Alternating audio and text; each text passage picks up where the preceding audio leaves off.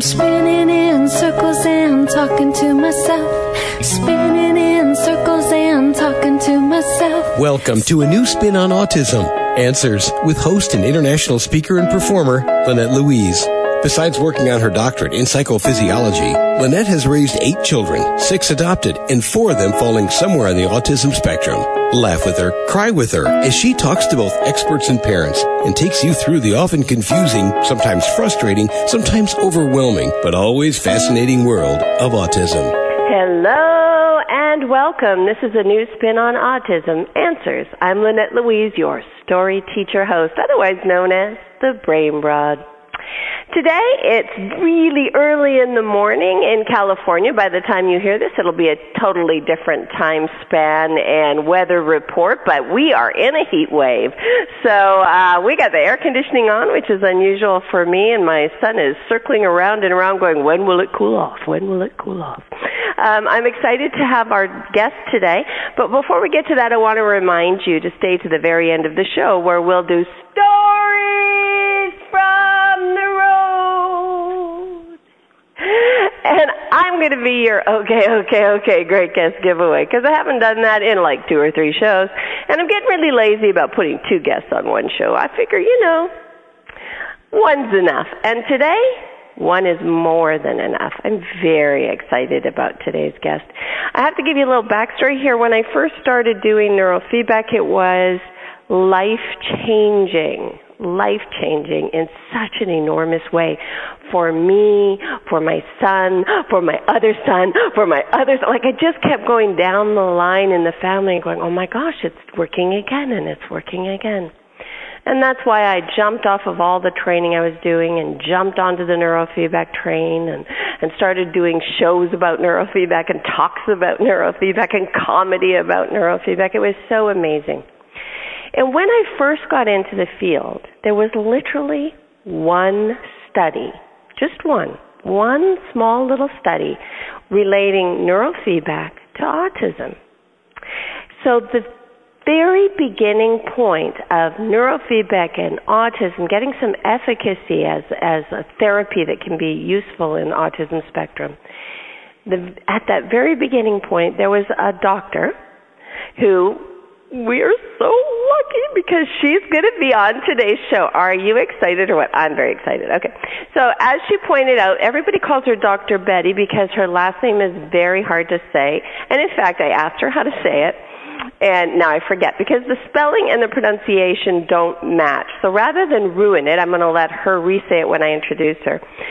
But just to tell you, so we met one time at a conference.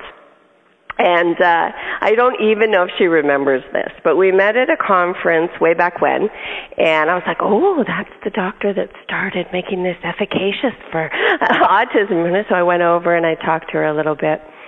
And I believe it might have been husband, brother, something. I'll ask. We'll ask her. She was with somebody, and I was at that time still rather blunt myself. We all know I've been eventually diagnosed with Asperger's, so you know we have our bluntness. And I remember saying, um, "So you're not looking in my eyes. Why is that?" to the person who was with her. So I'm wondering if she remembers that, and we're going to start with that question. So, Doctor Betty, thank you for being in the show, and please pronounce your last name. Well, my last name is Jaroszewicz, so I don't know if I pronounce it correctly. It's a Polish name. My husband pronounces it differently. Uh, there aren't many of us, so we just decided that when I worked, I would be Doctor Betty, and otherwise, I'm just his wife. So. Well, that sounds awesome. Do you remember that time at the conference? I must... Well, you know, I have I have to admit I don't remember a whole lot. I went through a very a dark period in the early nineties, and this must have been before that. And uh, I lost my memory uh, in the early nineties, and I sort of had to start my life over again. And so I don't remember much of anything. Wow, uh, my what happened? Kids, well, my brain said, as you know how brains are, Uh, if you stress me too much, I'll fix you. If you don't take care of me, I'll, I just ha- will have to do what I have to do. So my brain shut down. I, at that time, was in charge of uh, product development at NASDAQ. and I was the first woman vice president uh, in the operational area at NASDAQ, only woman vice president in New York. And there was a lot of stress. I had been on Wall Street for eighteen years, and there had been a lot of ups and downs during that stressful period of Mike Milken, Drexel Burnham, and falling out of all those different companies. So one day uh, in May or April of ninety-one, I went to work, and I could not remember one system or anybody's name. And I couldn't make phone calls. I couldn't do anything. I sort of locked myself in the office and tried to find help and wondered why my brain was doing that, because my brain at home was okay. Like, I knew who my husband was. I knew where I lived. I drove to work. I could do all that. But when it came time to thinking of any really sophisticated stuff, forget about it. So um, it took me a good year to fig- to in seeing lots of different doctors and whatever, to find out that I was uh, disabled and deserved to be on disability for a while. So um, I went on disability, and I started regrouping and finding a new education, and I wanted to know why my brain did what it did. And uh, now I can see why it did. I've uh, I've suffered from P T S D, and I am in the autism spectrum. But all those things were unknown to me and to the world, which it still is often unknown. I see so many patients who the doctors don't know. They don't see the P T S D. They don't see the autism spectrum. They don't see. And uh, and then if they do see, they don't know what to do with it. They just throw them some drugs or something like that and uh, wash their hands of it. In the meantime, while I had been um, growing up as an autistic child, I was under the table most of the time, standing in the back of the room, not speaking. I didn't speak at all till I was six, and did not uh, speak clearly. Okay, till okay, I was okay, okay, okay, okay. Right, so let, just a minute. This is amazing. Okay, so let's just underline this a little bit. First of all, you must have been more Asperger's-like in that certainly you must have had some affinity for numbers or something to have attained that kind of role in the world. Um, secondly, you did this pilot study, and you still didn't know you were autistic at that time. So with our background, I had this, I have all the same stories from my childhood. With our background, okay, it makes sense that they didn't know because they weren't looking. But the minute that I met you guys, I I could see it, and I remember speaking out. So why do you think it is it took a total shutdown for you to finally find out that, as you termed it before, your family disease was autism? Well, it took even longer than that. Even going to for my PhD and studying the brain, I still did not know that this really applied to me.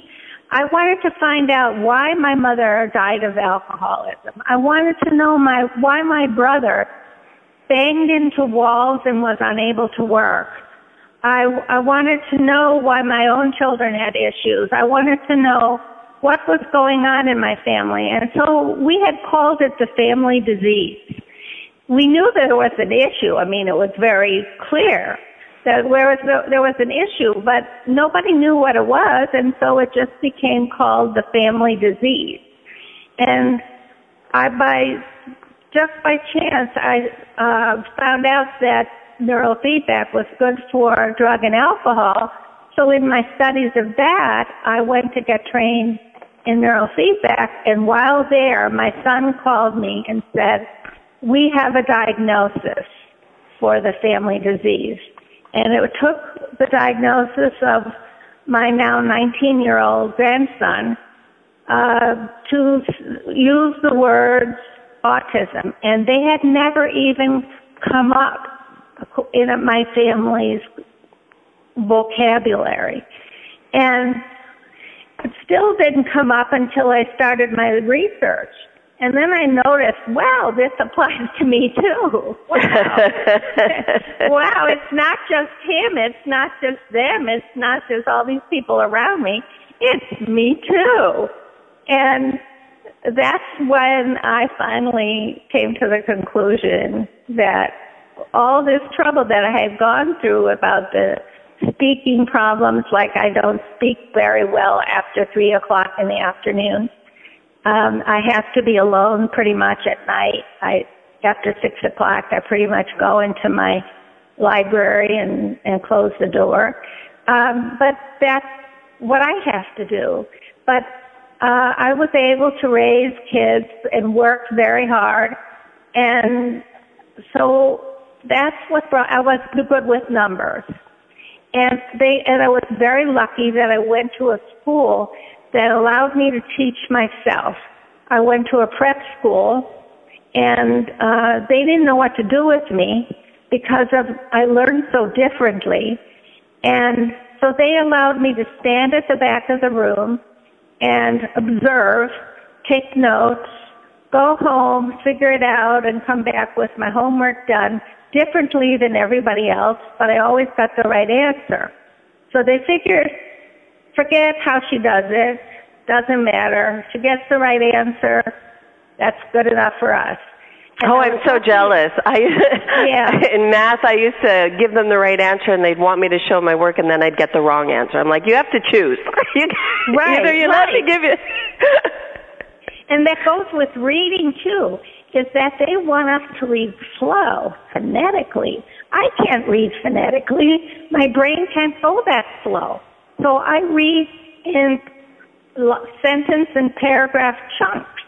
And so there's no way that you can force me to to read phonetically. And when my children try, could read before they went to school, and then they forced them to try to do phonetic reading later, they just all rebelled and said, we're not doing, we're not going to read at all, you know?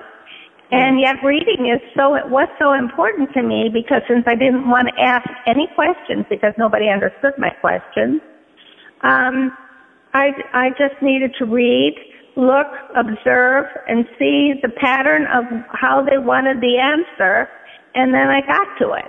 And I figured a way to do it. And so I sort of reinvented everything as we went along. And like I said, it was really lucky. I went there from fourth through high school.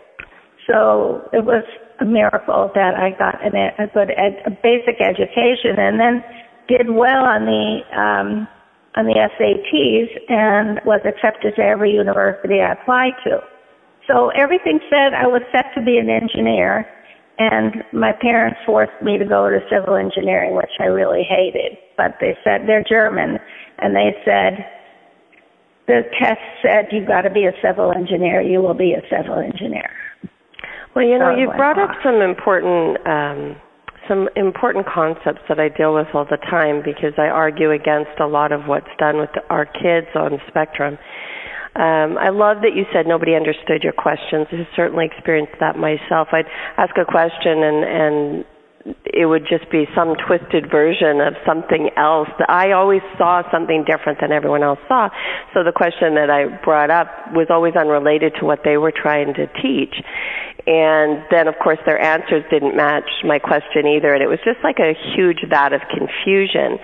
I love that you brought that up because I think it's something that is often tried to be pushed out of children that are on the spectrum. They're like, no, no, no, you have to see this the way we're teaching it so that we can answer your question instead of trying to find the jewels and the ways in which right. they're perceiving. So you had a great school. You were very, very blessed. Do I, you, I was. Right. So do you think that um, the fact that you had these peculiarities as you were growing up and were able to find your way to learn, teaching yourself essentially. Um, do you think, first of all, do you think that we should do it that way, let the kids teach themselves and just guide them? And secondly, do you think that those special um, idiosyncrasies of yours made you better with autistic people once you started working with them? Yes to both.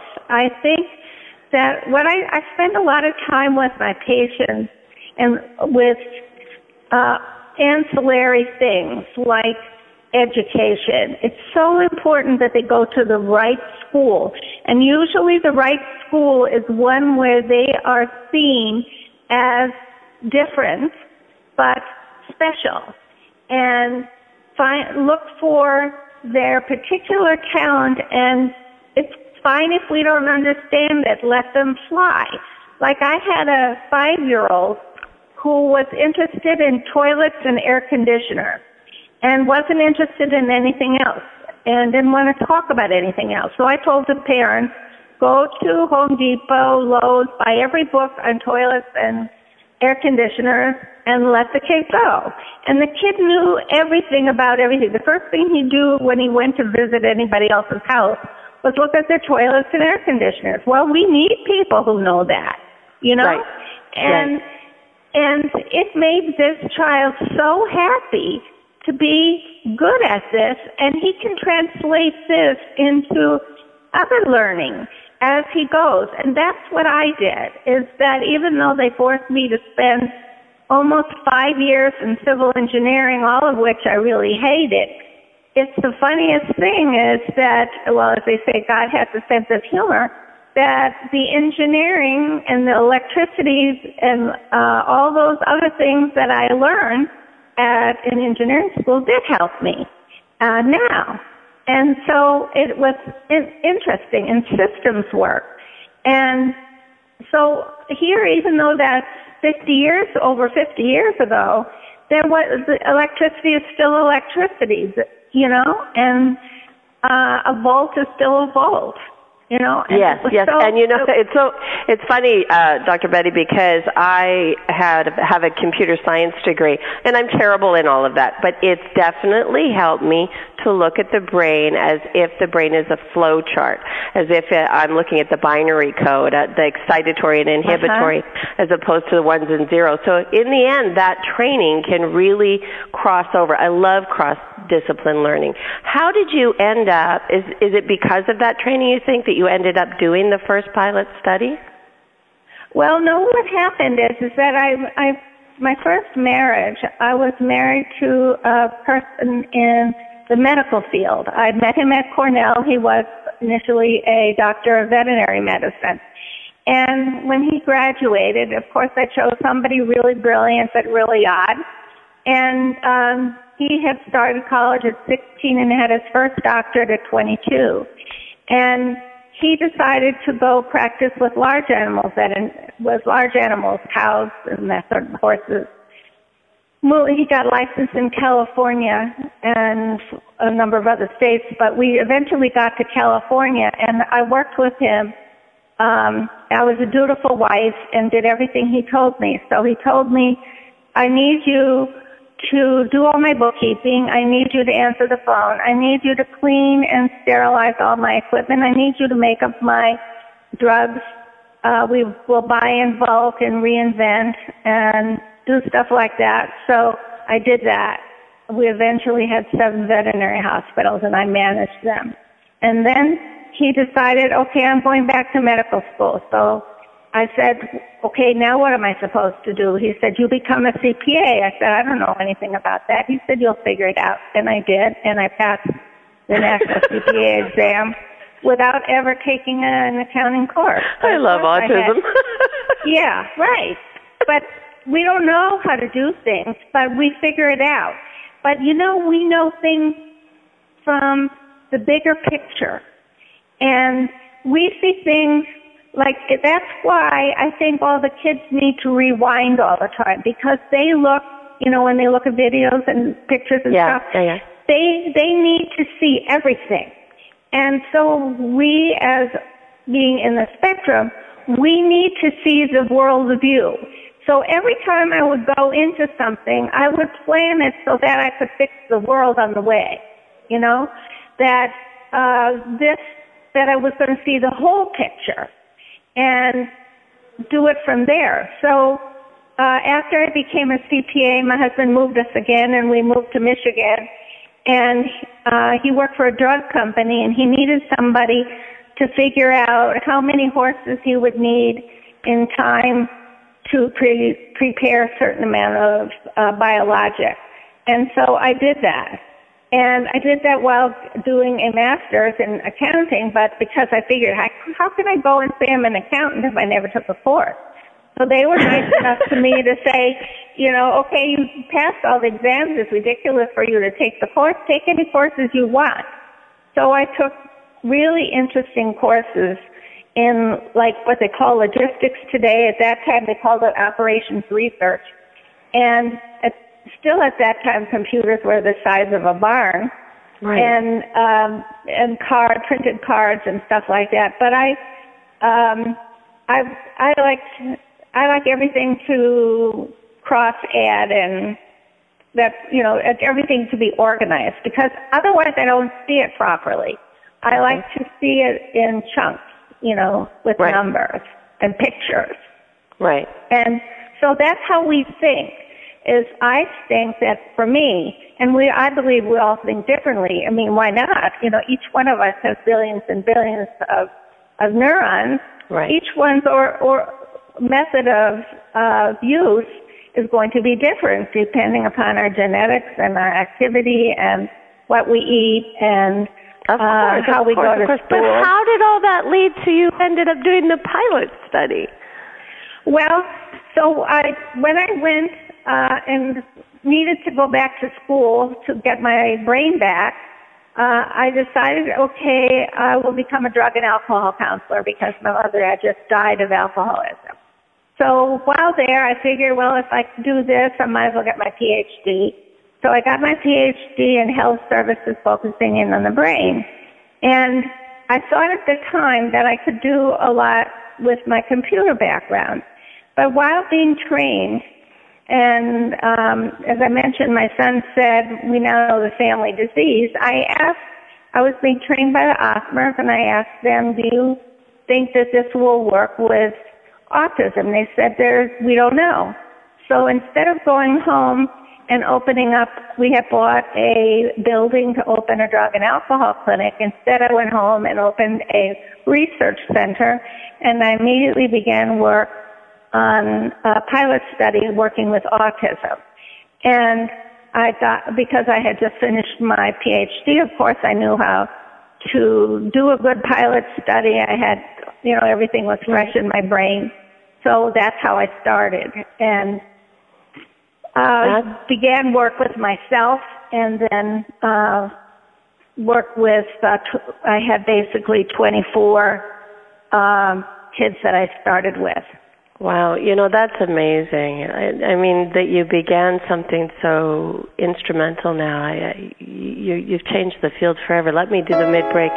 You are listening to A New Spin on Autism Answers. I'm Lynette Louise, your story teacher host, otherwise known as the Brain Broad.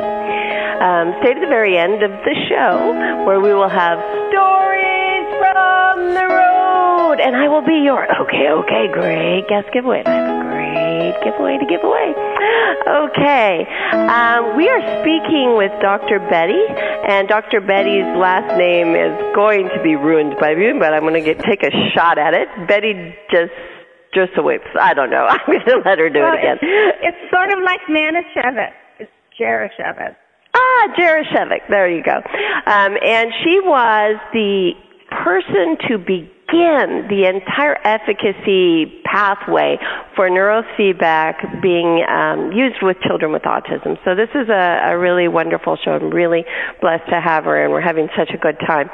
Coming out of the break, I, I was writing little questions or comments down as you were talking, and I was thinking about um, the whole idea of reading in chunks and in entire paragraphs, and how perhaps it's related to the way that you can look at something and go, well, this needs to be done. So in a chunk, you know, I need to have this, therefore I need a study, or therefore I need, uh, oh, I'm gonna, I'm gonna be a C P A now, I'll do this, or I'm gonna be, you know, whatever it is, we do it in a chunk as opposed to getting bogged down by the details and then just jump in and very often rewrite the middle part. Does that sound familiar to you? Oh, indeed it does. As when I was reading up on what you have been doing, I have, you know, marveled at the amount of work you have done. And now I've only been working on neurofeedback since nineteen ninety-nine. I mean, that, I was over sixty years old at the time. So, you know, I came into this very late. Uh, I feel so jealous that I don't have my youth to be able to put the power that I had. We have a lot of energy, uh, uh, people with this kind of brain, because we have so much power in our brain, and it extends to our body. And so it's, it's amazing what we can get done. Just give us the job to do, and we'll find the whole picture and address the major issues and go from there. Now, if somebody asks us a silly question buried somewhere in the work, we may not be able to answer it, because I miss probably twenty percent of what I read.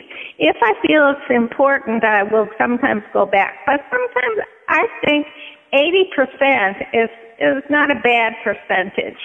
Well, to tell you the, the truth, the neuro the neurotypical person who reads word by word by word, they don't they don't remember it either, so it's okay. No, they don't remember it, and they don't see the whole picture. Right. Whereas we, like some of some of the children, they can look at computer printouts and pick out where the errors lie just by noticing the, that there's something different in the uh, printing. And it's it's amazing what these, some of these kids can do. Uh, but each one is so different. Like I had one child, I don't know if you've read the book Born on a Blue Day. But I haven't some, read that one. Some kids, some people can do math with color. And I had this boy who had uh, Tourette's along with some autism, and he did his math in color. And the color told him the answer. So when I did the neurotherapy, initially the color went away, and he said, "You have to give me my color back, because otherwise I can't do my math." So I figured out a way how I could give him his color back and he could still be feeling better. But right. It's funny how, I mean, I don't have a clue about how that works, you know? But yeah. I can't be expected to know everything about the brain. If we know a little bit here and a little bit there, that's something, you know? But it, it astounds me at some of the patients that I see that come to me. I had a gentleman who was cut literally from ear to ear, where he had uh, seizures so bad that they cut him open from ear to ear and stuck a probe down to try to stop the uh, the seizing, and it didn't work. So he came to me and he said, "Is there anything you can do for me?" I said, "Well, what would you like to, what would be a, a sign of a good result?" I do that with everybody. What is it that you want to be fixed, and so we can really measure it well?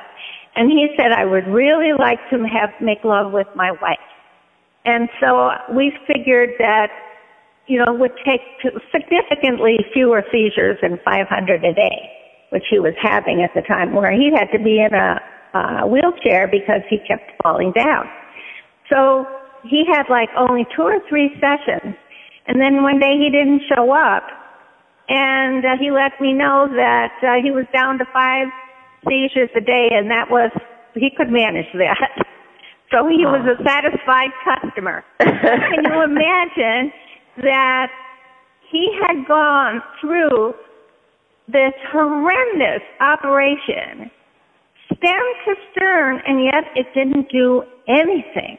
Yeah, you know? this is a this is a big problem out there, is that we, for some reason, despite your early work and, and all the work that we've done in the field, um, it, you just don't go to your doctor and have them say, before we try all that stuff, how about you try neurofeedback? I think it should be the first line of defense, because it can actually change the way the brain's operating. And then if it doesn't, you still have all those other options. Um, instead, it's the one that the person doing the research online discovers on their own, or occasionally it's the doctor's idea. But it's a real, um, it's a real unfortunate circumstance that we're always trying to fight. There's a, a we're almost out of time, and there's a couple of things that I want to uh, hit on. Well, really just two. One is, so we began, I want to take us back to where we began the show, because I think it's a great example of what can happen to us when we're asked to be and do and operate in a way that is too stressful. And I really want to leave people with that understanding. So you were working, um, you were functioning really well, obviously, to have gotten such a high position as vice president, and yet you ended up with this shutting down of the brain. Um, do you believe that was strictly stress-related, like as far as pushed by the company, pushed by the requirements, or the way? Talk to me about that a little bit, because I really want parents to not unduly stress the brains of their children. Well, I don't know what this means, but I suffer from P T S D. I was a very abused child, and um, I still am suffering from flashbacks from the time I was two and three. So uh, I didn't have any the courage to confront uh, the family about it. And after my mother died in nineteen ninety, it's no surprise that she died in November of ninety, and um, my brain shut down in early ninety-one. So I think it had to do more with the um, P T S D. And the thing is, is that we are, we have very sensitive brains. We have very powerful, but very sensitive.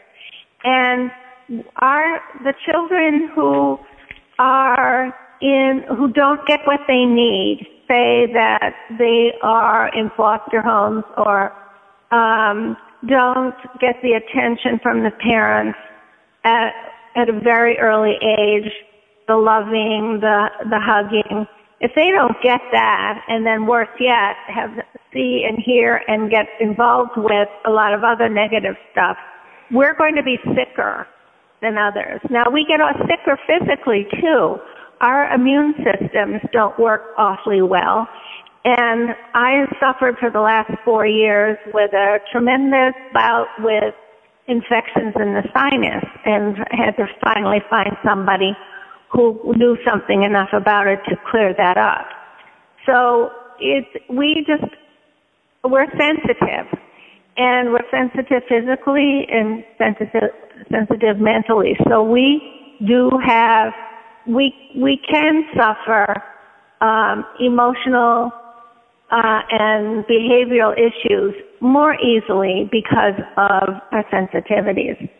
So that's right. Why, you know, when our children, like I have a nineteen-year-old grandson who is uh, significantly autistic, and you can't, even though some of his behaviors are five-year, uh, in the five-year-old category, you can't teach, you can't treat him as a five-year-old. He's a nineteen-year-old, and he's a teenager, and he wants to rebel just like a teenager.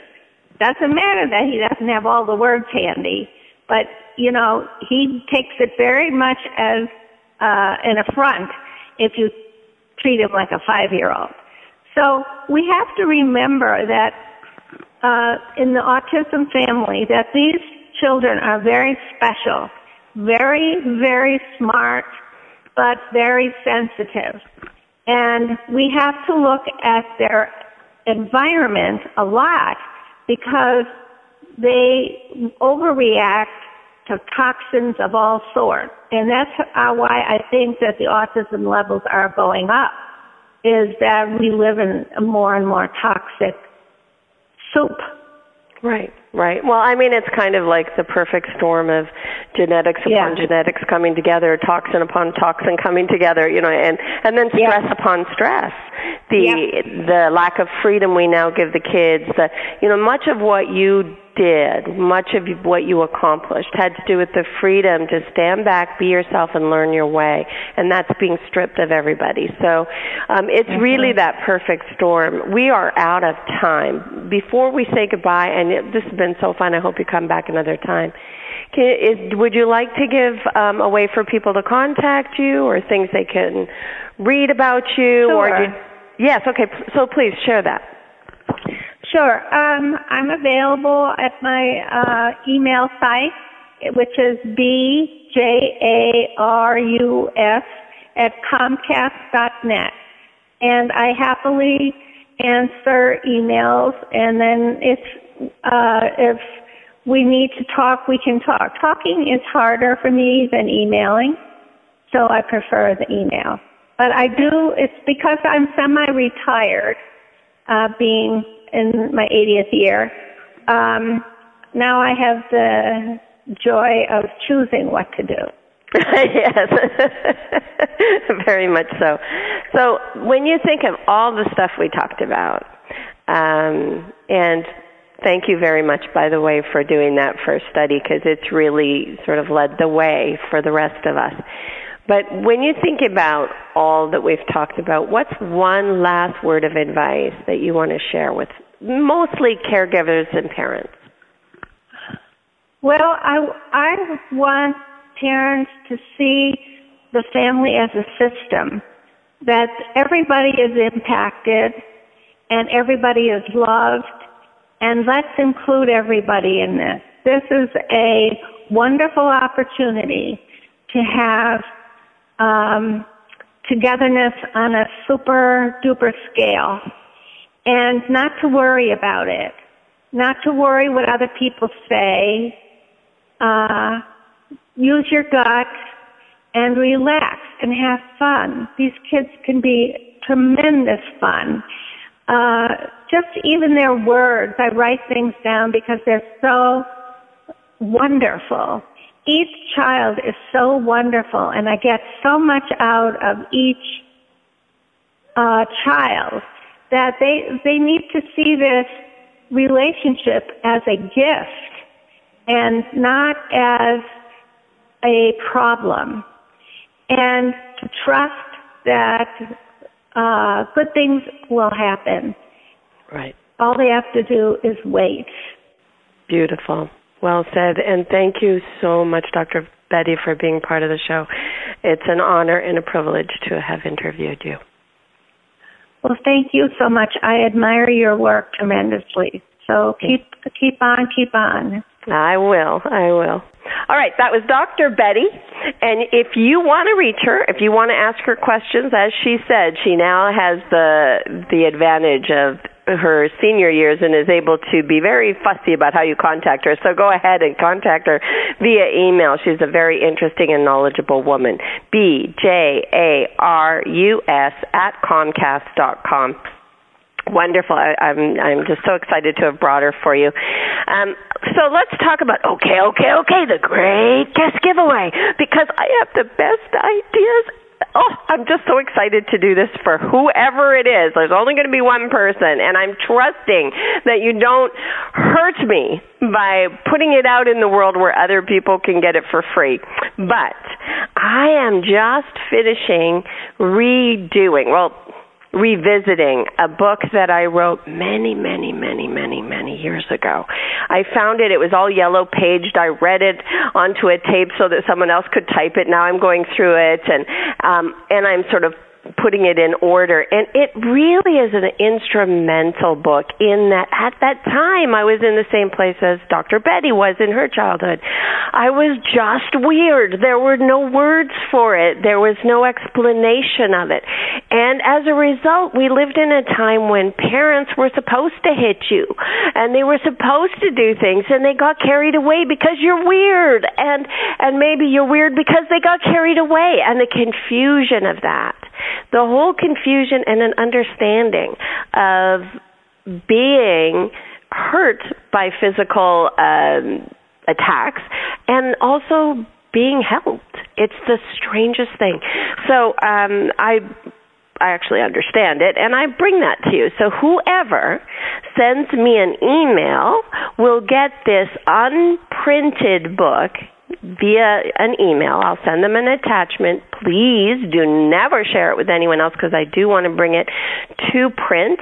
Um, but you will be the first person to ever have it, and you'll have the original copy, and that would be so cool. And you can also give me feedback on it, so you would be instrumental in that way.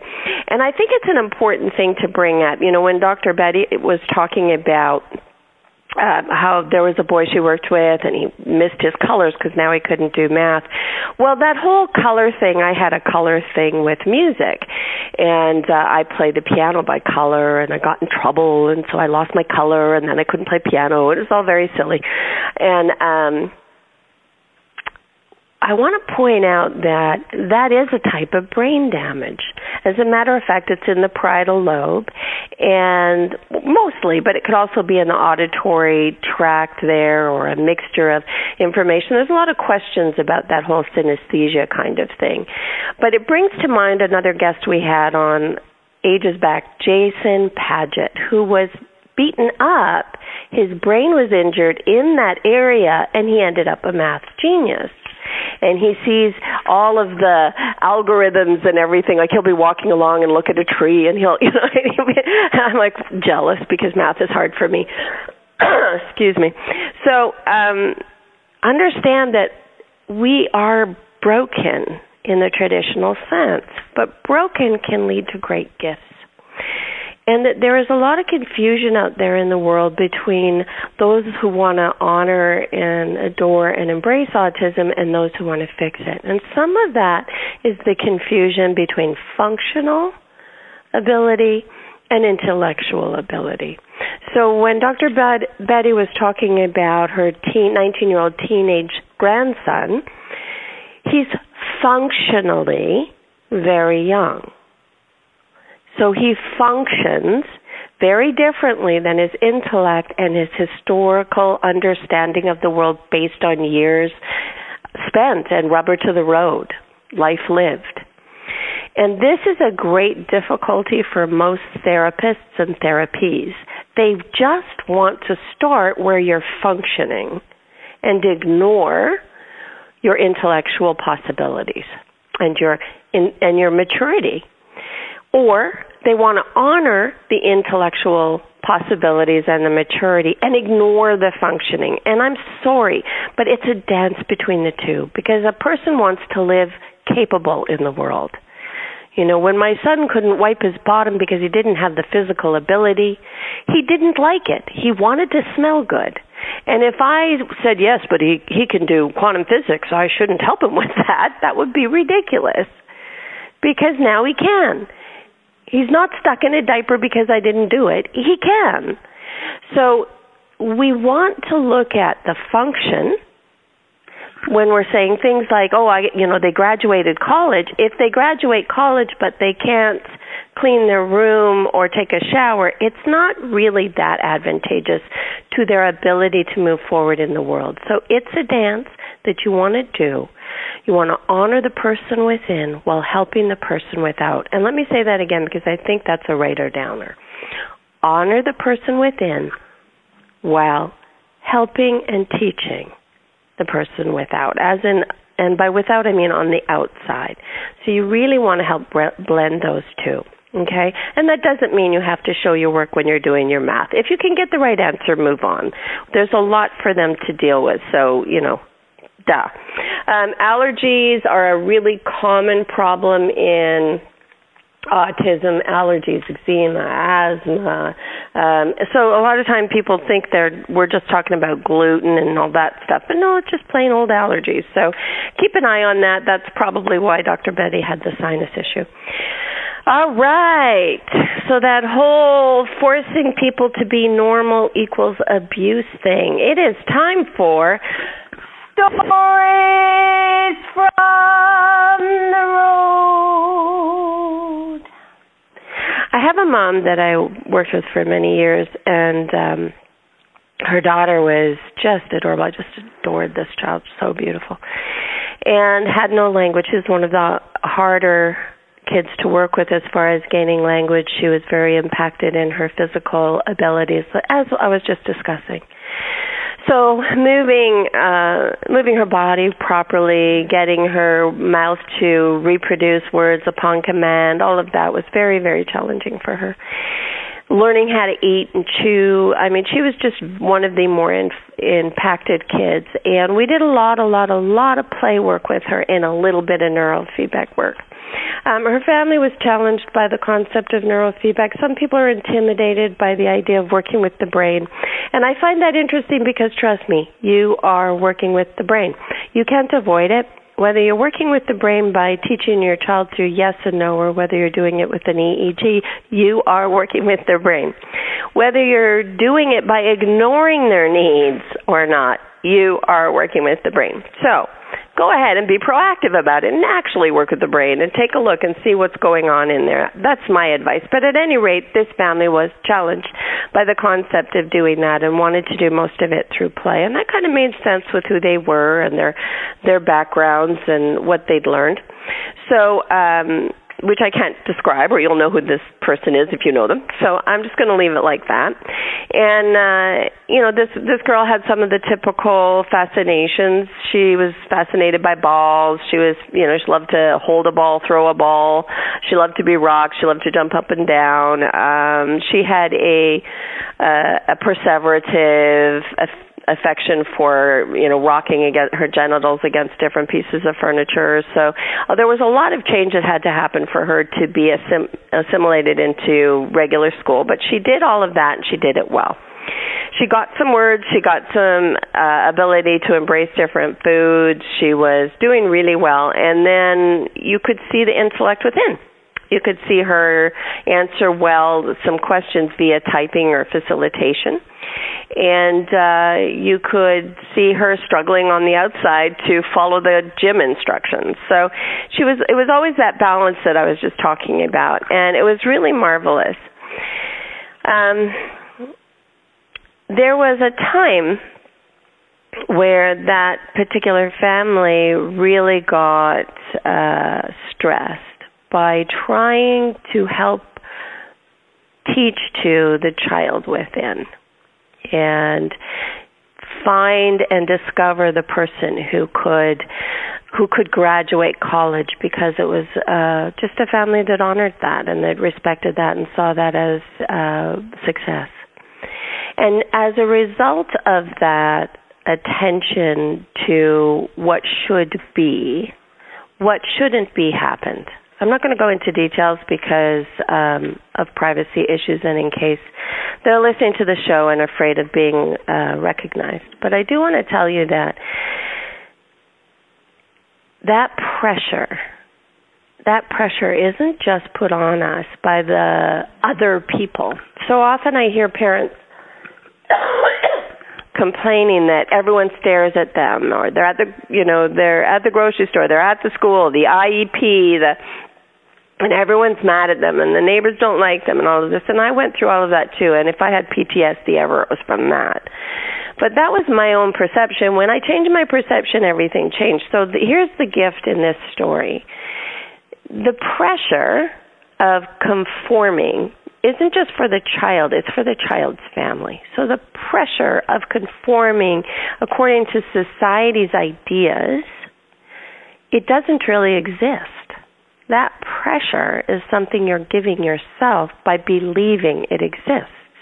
The truth is, just when you were a teenager, you thought everyone was thinking about you, and then you grew up and found that they weren't, and they didn't care because they were thinking about themselves. Well, now I'm going to tell you something else. Now that you're an adult and you're a parent and you're raising your child and you're having all those struggles, society doesn't really care about you. They're thinking about themselves. Just take care of your own family. Don't worry about all that. You made it up, right? You made it up and you heard it places, but it's not real. It's only real the minute you embrace that belief. So don't embrace it. Just decide, wow, my child is who my child is. They go to college or they don't. They succeed in whatever way they wish. And if they want to be a plumber of toilets, then that is fantastic. Right? I, I work with another child who loves to wiggle string all the time, and I'm always trying to convince that family, look, there are people who compete in the Olympics with wiggling string. Let's wiggle some ribbon, right? Let's turn it into a skill. The minute that the thing they love becomes a skill they have, and they read about it, and they write about it, and they do uh, computations about it, you're teaching. So go where they are, be their friend, and don't make up that the world is pressuring you.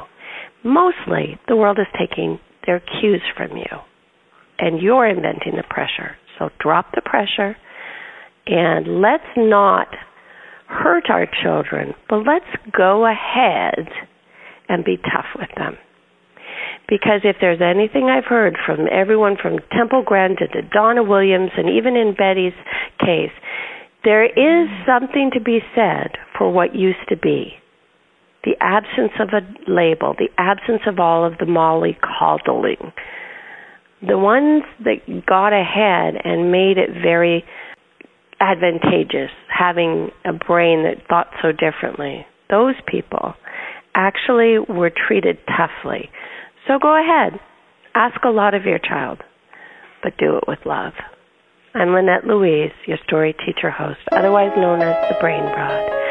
And thank you for being here, because without you, I'd just be talking to myself. Oh, and one more thing. That story I told you about Jason Padgett, that's an anomaly. Don't go hitting your kid on the head hoping that they're going to become a math genius. It's not going to work. Thank you for joining the show today. Lynette is the author of the refreshingly honest and at times hilarious new book, Miracles Are Made, A Real-Life Guide to Autism. You can purchase this and other materials by looking on the web talk radio dot net website and clicking on the covers. You can also click through to her Facebook page and check out any show you may have missed by looking in the archives. We'll see you soon for another edition of A New Spin on Autism, Answers. Spinning in circles and talking to myself. Spinning in circles and talking to myself. Spinning in circles and talking to myself. I can't hear you.